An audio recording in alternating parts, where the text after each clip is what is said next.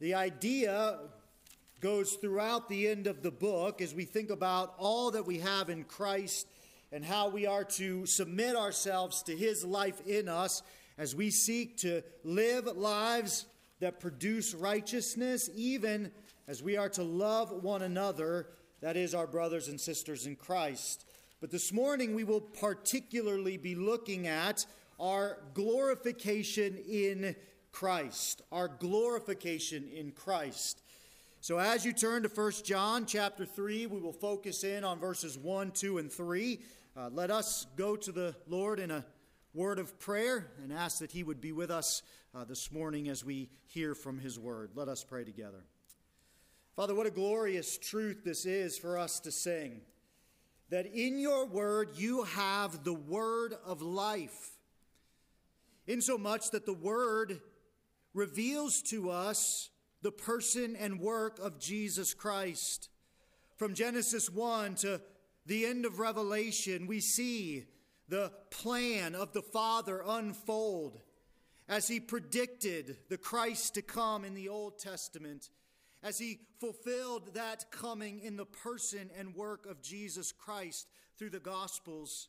And even as your holy apostles began to expound upon and to preach the glories of our union with Christ, our identification with Him, our position and condition in who Christ is and what He has done for us as we are united by faith to Him. And so, Father, would you do a work in our hearts this morning that only you can do through your Spirit? Would you impress upon us even the hope of eternal life, even the hope of glorification, as we groan inwardly, awaiting the redemption of the sons of God? Father, would you strengthen us with this truth this morning? We're so thankful for it, and we pray this in your name. Well, beloved, we have been working through 1 John chapter 2, verse 28, all the way down to chapter 3, verse 9 over the last few weeks. And what we have been seeing is that John moves from his concern in verse 27 into verse 28, and he carries over some of his ideas and thoughts from verse 27 into verse 28. Notice it with me together this morning. 1 John chapter 27 or chapter 2 verse 27 going into verse 28. John inspired by the Holy Spirit of God penned for us this morning these words. But the anointing that you received from him abides in you. And you have no need that anyone should teach you, but as his anointing teaches you about everything and is true and is no lie, just as it has taught you what? Abide in him. Verse 28. And now, little children, abide in him so that. What we see is that John is concerned with the particular content of the Spirit's teaching to the believer. He says in verse 27 that the Spirit of God teaches you all things, and then he goes on into verse 28 to expound all of those things that the abiding Spirit teaches us. He teaches us to abide in him even for our justification. He teaches us to abide in him even for our sanctification.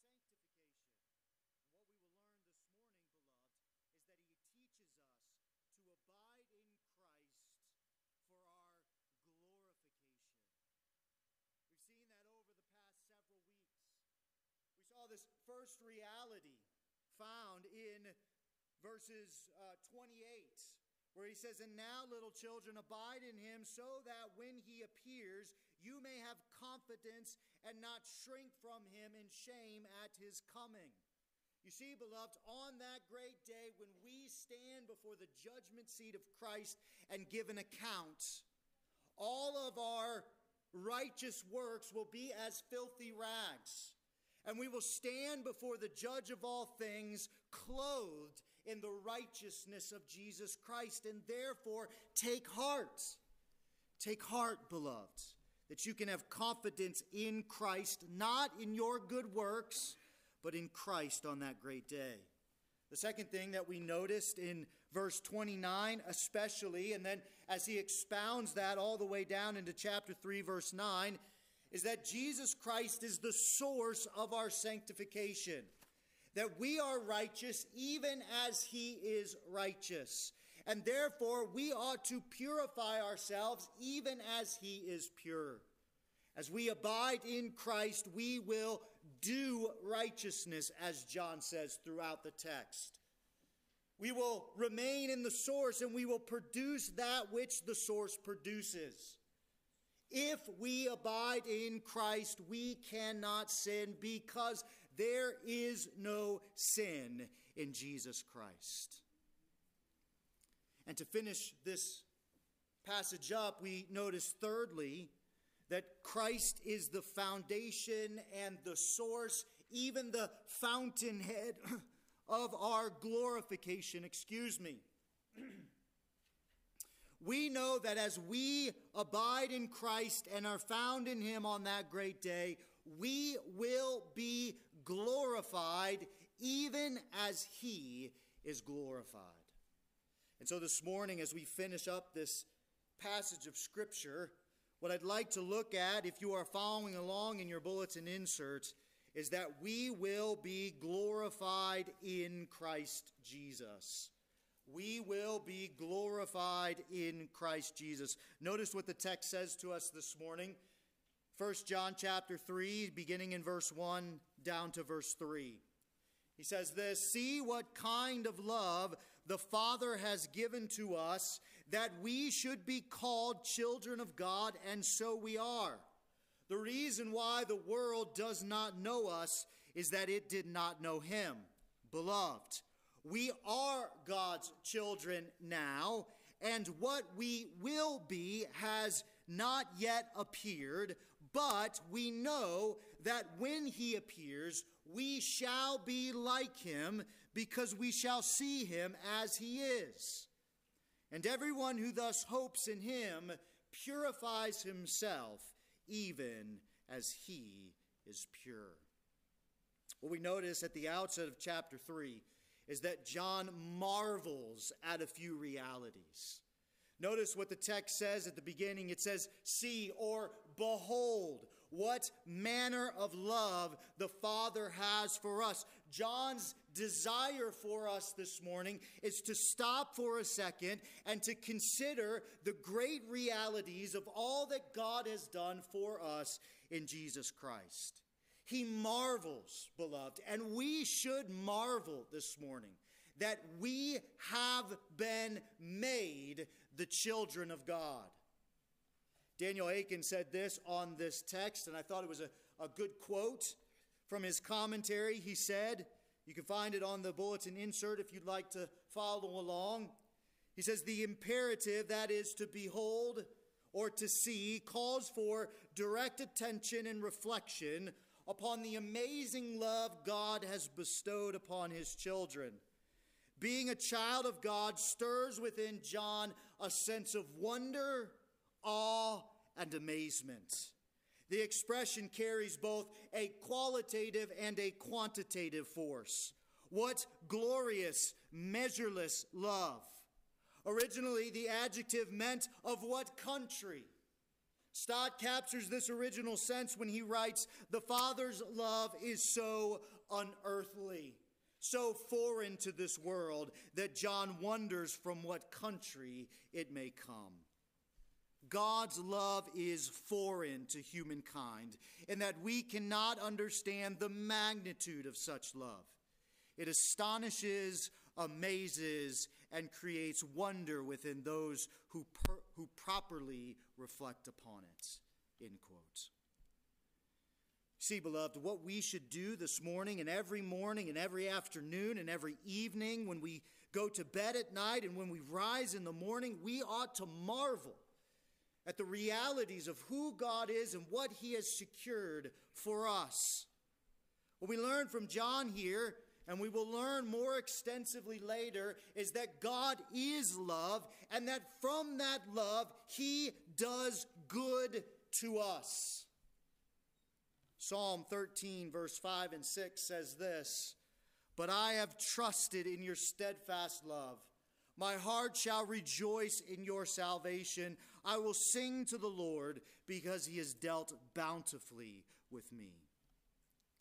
You see, the love that John has in mind here is more than just physical provision. Although God does abundantly give us all good things to enjoy within His creation, He provides so much more than that. You see, beloved, He abundantly blesses us with every spiritual blessing in the heavenly places, even as Ed wrote, uh, read for us this morning from Ephesians chapter 1. God, in His Son, has given to us all that we need to meet us in our spiritual depravity. At the heart of God's love is the giving of His Son, Jesus Christ, in order that we might be given first a new status, but also all the blessings of Christ Jesus as we are called children of God. What is that marvelous thing that John wants us to understand this morning and therefore to worship him? Notice what he says in verse 1. He says, See what kind of love the Father has given to us that we should be called children of God, and so we are. God has loved us and he has done infinitely good to us in Jesus Christ by giving us a new status, by remaking our inner man and by one day transforming our outer natures to match our regeneration. John, in our text for this morning, marvels that we should be transformed on that great day into the image of Jesus Christ when he returns. You see, what we've been learning throughout this text is that we have been recreated on the inside, but we have yet to be recreated on the outside. We have been regenerated, but we have yet to be resurrected. But, beloved, we know that Christ has been resurrected. And therefore, we know that one day too we will be resurrected in his glorious nature at the resurrection. Notice what John says in 1 John chapter 3 verse 2. He says, "Beloved, we are God's children now, and what we will be has not yet appeared, but we know that when he appears, we shall be like him because we shall see him as he is." When we read the scripture, we understand that Jesus Christ is the firstborn from the dead in the book of Colossians.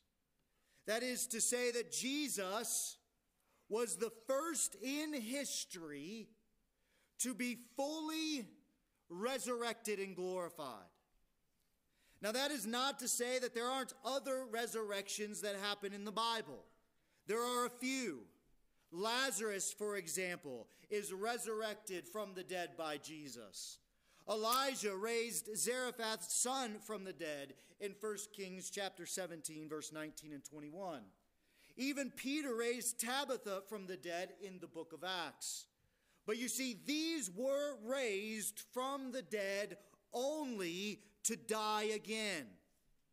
Jesus is the first in history to be raised from the dead, never to die again.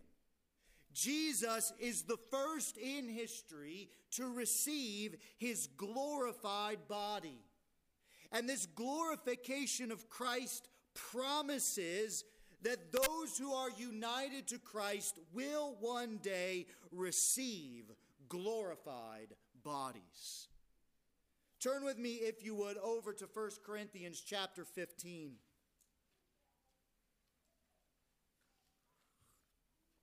First Corinthians chapter 15, notice with me verse 20.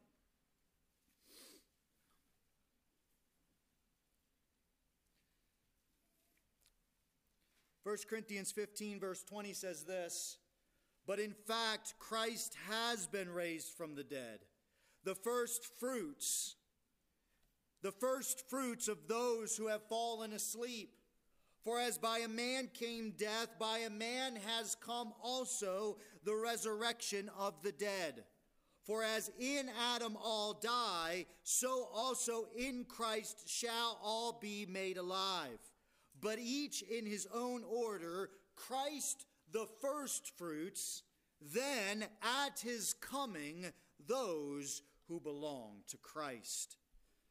Notice we see in 1 Corinthians chapter 15 that Paul here refers to the first fruits of Jesus' resurrection twice. Now, the idea of first fruits is that of a crop that was the first to come from the harvest. And that first fruit harvest was a promise that more was to come. And often that first fruits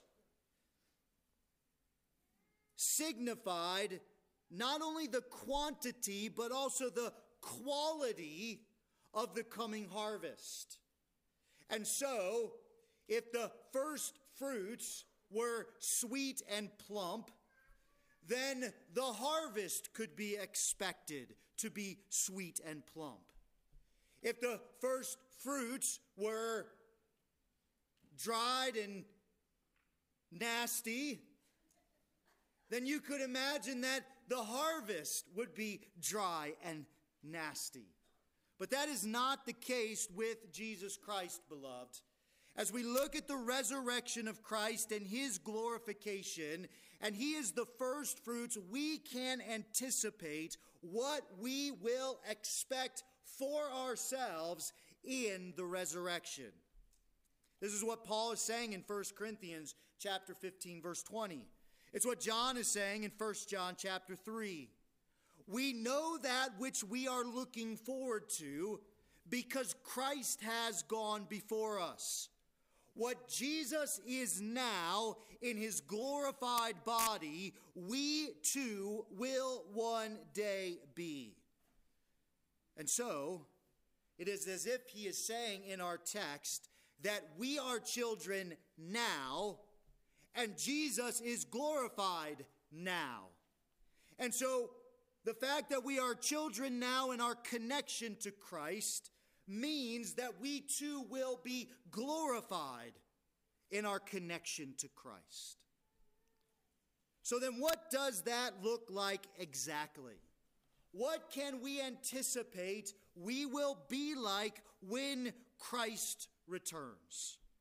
What I want to do this morning is spend a little bit of time unpacking this reality by seeking to understand a statement. And this is the statement. If you're writing notes down, you might want to write it down. How can we know, or what will we be like when we are resurrected on that day? Here it is. Both our bodies and spirits will be fully transformed in the resurrection. Both our bodies and spirits will be fully transformed in the resurrection. That is to say, that on that day, we will be free from the curse of sin in both our bodies and our minds, or our hearts, or our spirits. Whatever words you want to use there, I think is appropriate. Now, both of these statements, I think, offer up hope for us, and so let's consider them both. The first statement, if you're following along in your insert in the insert in your bulletin, is this: Our bodies will be transformed. Our bodies will be transformed. What we learn from Scripture is that the body we have now will be wholly and fully transformed in the age to come that the infirmities of both body and spirit will be done away with, and we will no longer struggle with physical limitations, and our hearts will be free from sin, and wholly devoted to God. I trust that you are still in 1 Corinthians chapter 15. Notice what Paul says down a little bit further in verse 35. Verse 35 of 1 Corinthians 15, he says this But someone will ask, How are the dead raised? With what kind of body do they come? You foolish person, what you sow does not come to life unless it dies. And what you sow is not the body that is to be, but a bare kernel, perhaps a, of wheat or of some other grain. But God gives it a body as He has chosen, and to each kind of seed its own body. For not all flesh is the same, but there is one kind for humans, another for animals, another for birds, and another for fish. There are heavenly bodies and earthly bodies, but the glory of the heavenly is of one kind, and the glory of the earthly is of another. There is one glory of the sun, and another glory of the moon, and another glory of the stars, for star differ from star in glory. Verse 42 So it is with the resurrection of the dead. What is sown is perishable, what is raised is imperishable. It is sown in dishonor, it is raised in glory. It is sown in weakness, it is raised in power. It is sown a natural body, it is raised a spiritual body. If there is a natural body, then there is also a spiritual body. Verse 45 Thus it is written, the first man, Adam, became a living being. The last Adam became a life giving spirit. But it is not the spiritual that is first, but the natural, and then the spiritual. The first man was from the earth, a man of dust. The second man is from heaven. As was the man of dust, so also are those who are of the dust. And as is the man of heaven, so also are those who are of heaven. Just as we have borne the image of the man of dust, we shall also bear the image of the man.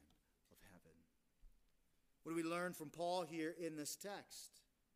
We learn that the body that we now have will be transformed into something that we have no comprehension of because we now have this natural body that will one day be raised to a spiritual body, which means that the Spirit of God will sustain us for all eternity.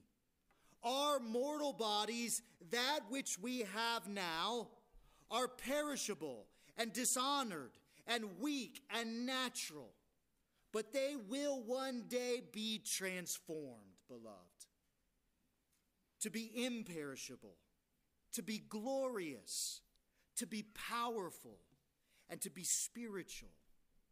And the question that I have for myself, even as I prepared this text, and that I even have for you this morning, is Are you longing for that great day? Are you longing for the day when you will no longer have to suffer from infirmities of both mind and spirit? Paul says again in 2 Corinthians chapter 4 verse 7 that we have this treasure in jars of clay to show the surpassing power belongs to God and not to us. For we know that if the tent that is our earthly home is destroyed, we have a building from God, a house not made with hands, eternal in the heavens. For in this tent we groan, longing to put on our heavenly dwelling if indeed by putting it on we may not be found naked. For while we are still in this tent, we groan, being burdened. Not that we are unclothed, but that we should be further clothed, so that what is mortal may be swallowed up by life. He who has prepared us for this very thing is God, who has given us the Spirit as a guarantee. Even as we read in Ephesians chapter 1 this morning, that the transformation of the Holy Spirit on the inside is an indication, it's a first fruits that one day our whole bodies will be transformed. And therefore, beloved, we will no longer experience death. We will no longer experience sickness. We will no longer experience decay. We will no longer experience weakness. Our bodies now are torn and battered, but in the resurrection they will be strong and perfect. Revelation 21 4. Our bones are broken, but in the resurrection they will be fortified. Our hearts are heavy, but in the resurrection they will soar. You see, we are God's children now. But what we will be has not yet appeared because Jesus has not yet appeared to resurrect his saints. And when he does, beloved, all of our infirmities will be gone. But you see, this isn't the only thing that we can anticipate. And though my aches in my bones bother me, there is something so much greater, beloved, that bothers me.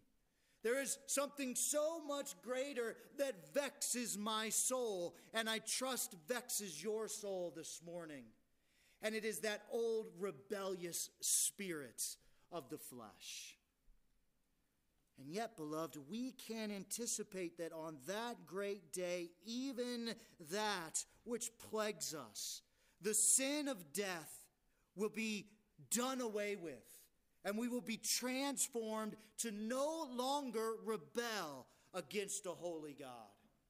Not only will our bodies be transformed, but our spirits will be transformed in Christ.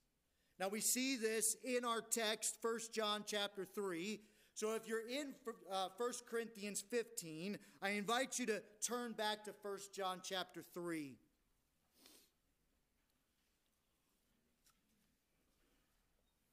First John chapter 3 verse 2 says this, Beloved, we are God's children now, and what we will be has not yet appeared. But we know that when he appears, we shall be like him because we shall see him as he is. And everyone who thus hopes in him purifies himself even as he is pure. Remember what John is saying here. John is saying here that we don't yet know what we will fully be, but we know what Christ is and we know that we will be as Christ is in his glorification when he returns. And on the basis of that, he says that we should purify ourselves even as he is pure. And the implication here is that Christ is now absolutely pure, and we will one day too be absolutely pure because we will be like he is. And since we have this down payment, since we have the Holy Spirit that is righteous and pure in all that He does, we should now, even now, purify ourselves. The point of this text is that one day we will be wholly pure. And that purity has been given to us now, even in the regeneration as we have been made children of God. And therefore, what does John mean when he says that we will be pure even as Christ is pure? The term for pure means innocent or chaste or signifies moral purity and sincerity. It's similar to the concept conveyed in Ephesians chapter 5 as it relates to the end of our sanctification, where it says, So that he might present the church to himself without spot or wrinkle or any such thing, that she may be holy and without blemish. You see, beloved, we long for that day when Christ will present us as a holy bride without wrinkle or spot or blemish. And therefore, what we learn from John here in this text is that in our glorification, our thoughts and our inner motivations will be without stain and the corruption of sin. Beloved, on that great day, try to imagine if you could, and I know it's impossible to do so, but on that day, we will not have any ill thought or desire. On that day, our motivations, even our motivation to worship and glorify God, will be wholly pure. There will be no rebellious spirit any longer to pump our fists at the holy and righteous God. You see, our inner and our outer man will be fully transformed, and we will be even as Christ is now. What a hope for us! What a love from God! What a motivation for service! We serve in the power now of what we will be then because we have a portion of that power in our rebirth into Christ. Brothers and sisters, we are to serve in the power of the Spirit and not in the old way of the written code. Romans chapter 7, verse 6. We are to continually transform our outer reality to align with our inner reality and not conform our inner reality by our outer reality. We are to transform by the renewing of our minds. We are to go to the Word and we are to see what it reveals to us about who Christ is and what He has done for us. And we are to plant ourselves deep down into those realities. You see, because, beloved, even now we have the down payment of what we will be through the Holy Spirit. And therefore, beloved, on the basis of this, we should purify ourselves even as He is pure. We should work out our salvation with fear and trembling, as Paul says in Philippians chapter 2, knowing, hear this, that God both works and wills in us to do of His good pleasure. Jesus is working in and through us in order to accomplish his great desires for us.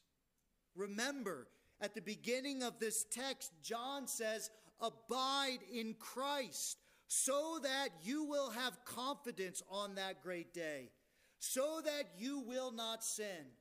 And even now, so that you might purify yourself in the light of the one who is pure. And so, what we've learned this morning, beloved, from our text is that Christ is the first fruits of the resurrection, that Christ is the one who has gone before us. That even as Jesus Christ has been raised from the dead by the glory of the Father, so too we have experienced the resurrection of our souls and will one day experience the resurrection of our bodies. And we can long for this and we can anticipate it. And as we do, as we walk on this earth, the apostle, through the Spirit of God, calls us to abide and remain and reside in Christ Jesus. Remember what John says to us in 1 John chapter 2 verse 28. Look at it again with me, beloved. He says, "And now, little children, abide in him, so that when he appears, we may have confidence and not shrink from him in shame at his coming. Look down at 1 John chapter 3 verse 5 and 6. You know that he appeared in order to take away sins, and in him there is no sin. No one who abides in him keeps on sinning or practices sin. No one who keeps on sinning has either seen him or known him. At the heart of this text, John is calling each and every single one of us to abide in Christ. Now, I have gotten a lot of questions from many of you about what does this mean exactly to abide in Christ. As we take that concept and we seek to apply it to our own lives, what does it look like exactly? And so, what I want to do in the remainder of our time this morning is I want to try to do my best this morning to simplify for us what it means to abide in Christ. And in order to do that, I want to give you a definition, my best attempt at a definition this morning. Now, it's going to be technical a bit, but I'm going to unpack it a little bit. And you wouldn't expect anything less from me. Amen? Right?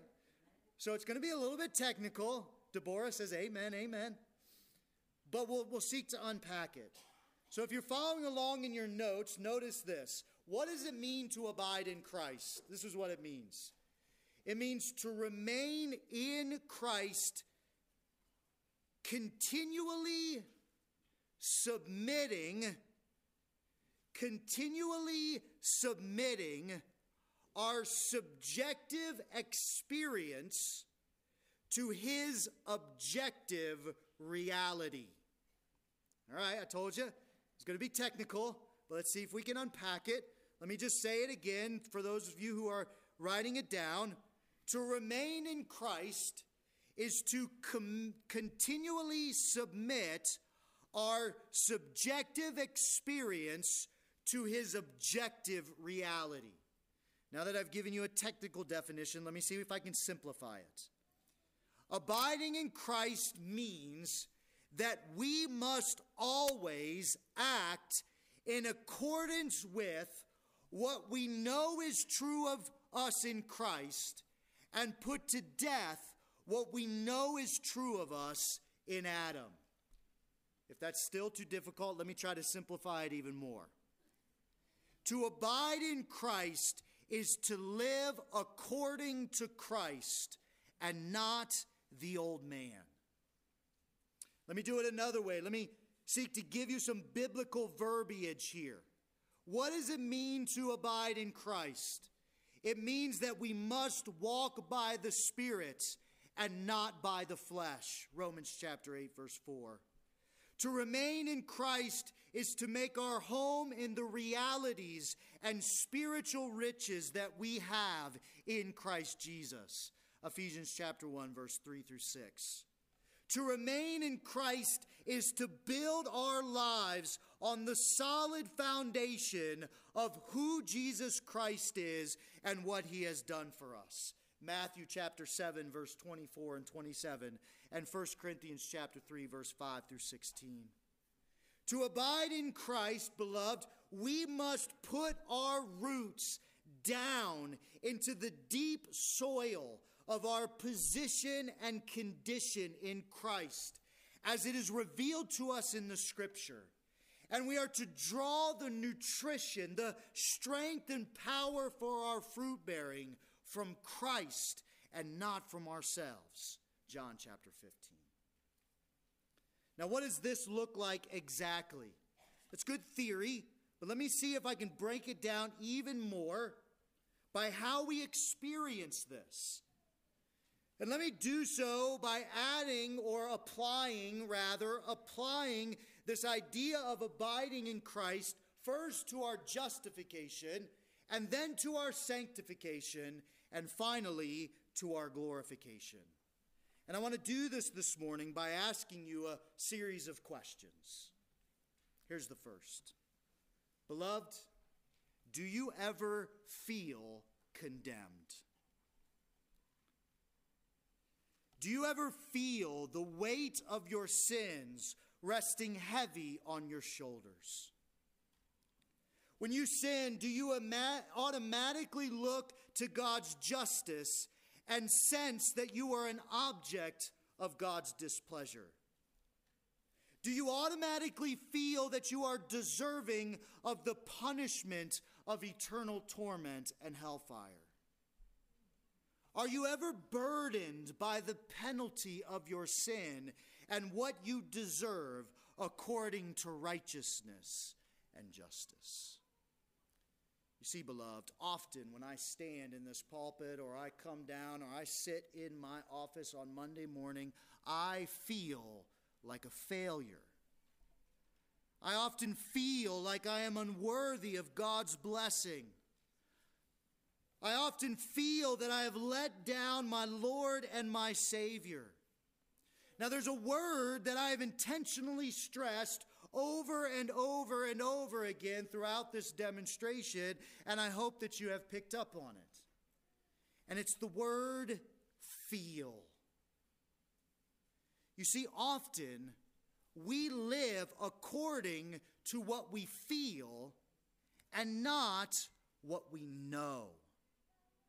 Let me repeat that because I think it's so important for us to get in our day and age and in our culture.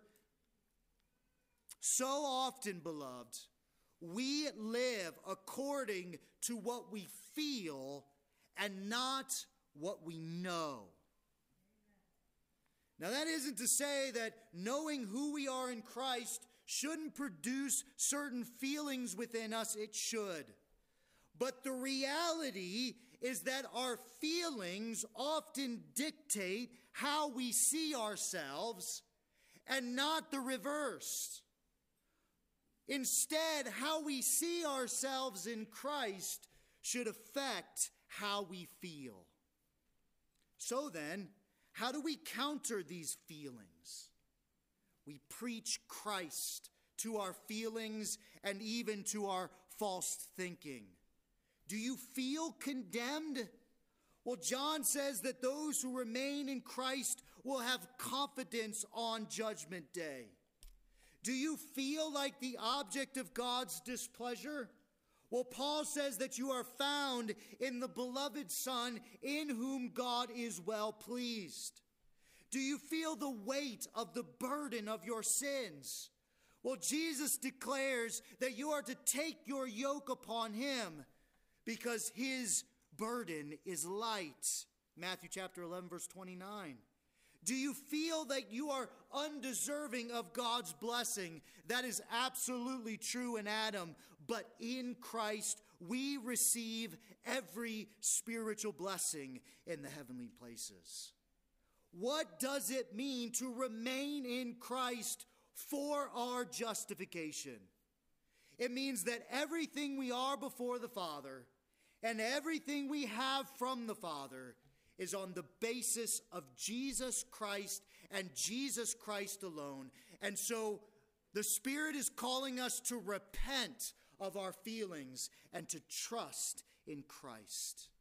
Make your home in the glorious realities of who you are in Jesus.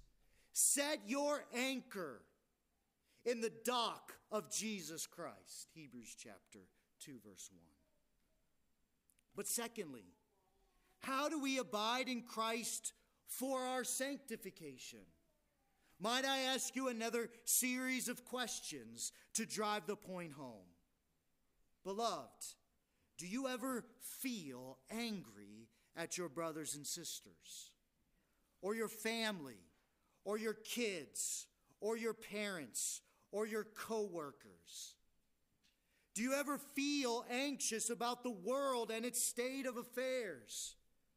Do you feel the passions of the flesh and the lust of sexual desires pulsing through your body? Do you feel the depression of past failures and of future hopelessness? Again, notice with me that these perspectives are sourced in our feelings and not what we know in Christ. How do we remain in Christ in our sanctification? If you feel angry, beloved, preach to yourself. Preach to yourself that in Christ your anger has been done away with. And that now in Christ you have forgiveness and patience, and Christ has forgiveness and patience in you. Preach to yourself that the old man is dead and you are a new creation in Christ. Beloved, do you ever feel anxious? Well, then preach to yourself that Christ controls all things. Colossians chapter 1 verse 15 and 7. Both in the world and in the church, and you are victorious in Christ. Do you feel the passions of your flesh overwhelming you? Then preach to yourself the gospel of Jesus Christ, that in him you have died to the flesh with its lusts and passions, and that he has been crucified with Christ Jesus. Galatians chapter 5 verse 24. In all of this, we walk by the Spirit. We walk by what has been revealed to us in Scripture and confirmed in our own hearts. That we are no longer what we used to be, but we are new creations in Christ.